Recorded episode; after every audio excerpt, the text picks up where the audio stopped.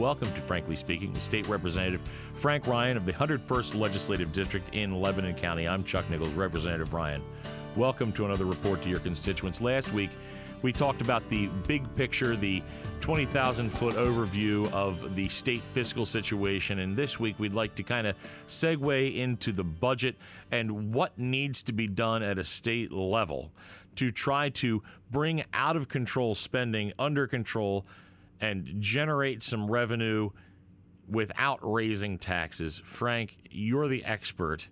What can be done here? You know, Chuck, I, when I ran for office in twenty sixteen, I made a comment. We have two to four years to turn around our financial picture. And if we don't do so, the political solutions will become so unpalatable that no one will make the decision and we will become insolvent in twelve years. Well, we're well on the path.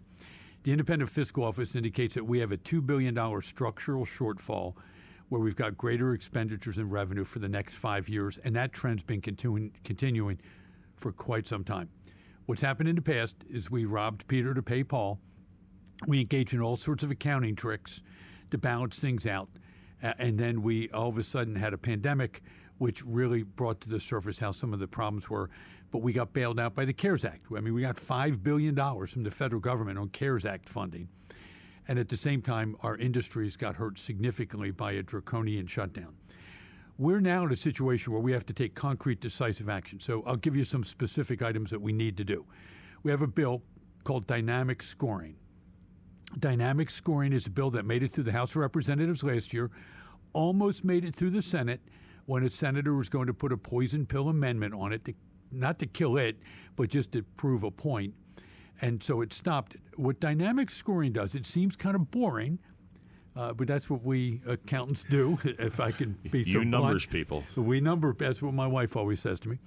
Um, but what, what it does is it says it allows you to look at the consequences of decisions we have to make. So it's really important so that we can look at the second and third order effects. So in other words, if, God forbid, someone says, look, our only option is to raise income taxes, what happens if you do that? So if you raise minimum wage, what happens if you do that? What's the impact on nursing homes and other senior care facilities? What's the impact? So dynamic scoring allows it. Another bill is a bill by Representative Barham Gleim on critical risk factors. These are the critical items that you have to deal with one way, shape, or form in understanding what some of the issues are inside of your economy so that you know what's driving your cost. We have a reinventing government package that Representative Seth Grove has. I'm one of the prime sponsors of one of the bills. And that is reforming how government provides its services.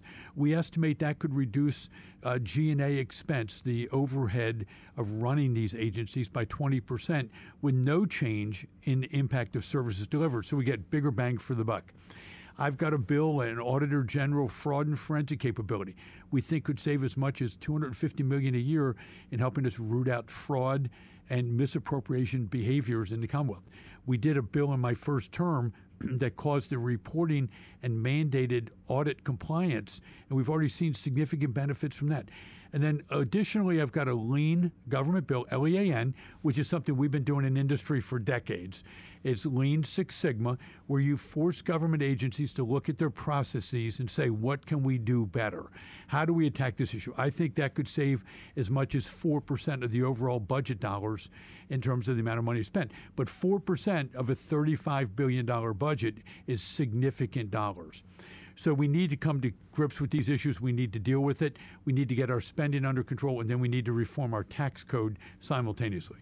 It sounds like that we have a good grip, or at least those of us that are trying to solve this problem have a very good grip of some of the savings that can be realized by making government more efficient, making the processes of, of, of governing these systems more efficient.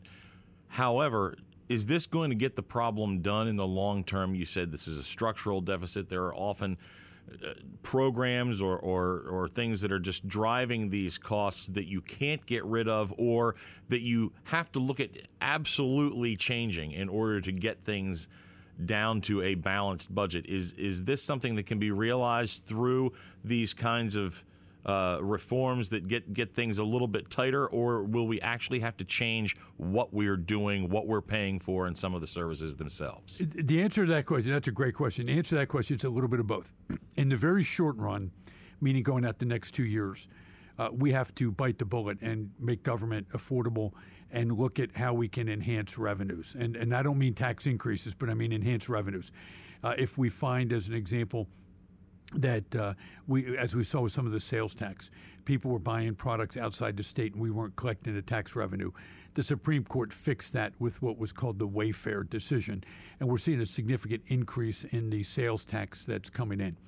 But we need to recognize that Uh, all different groups of our Commonwealth, as an example, seniors uh, and young working families are getting negatively impacted by property taxes. That's where dynamic scoring comes in. So if we take a budget cut at the state level, might, it might only push more of that cost back into local communities who then have to raise their taxes. So in reality, you've done nothing. So what we have to recognize is a two billion dollars structural shortfall on a thirty-five billion dollars budget is a little over a five point five percent budget cut. And in corporate America, we do that all the time. This is where we need to really look at how many people are being effective. How many people uh, do we have that are just not actually able to get the job done? What do we need to do for revenue changes and enhancements? Uh, we need to get the Commonwealth where our tax code, as an example, our sales tax code in Pennsylvania is probably the most complicated in the nation. We need to start doing those. Those can be immediate dollar for dollar impact on what we're trying to get done. This has been Frankly Speaking with State Representative Frank Ryan.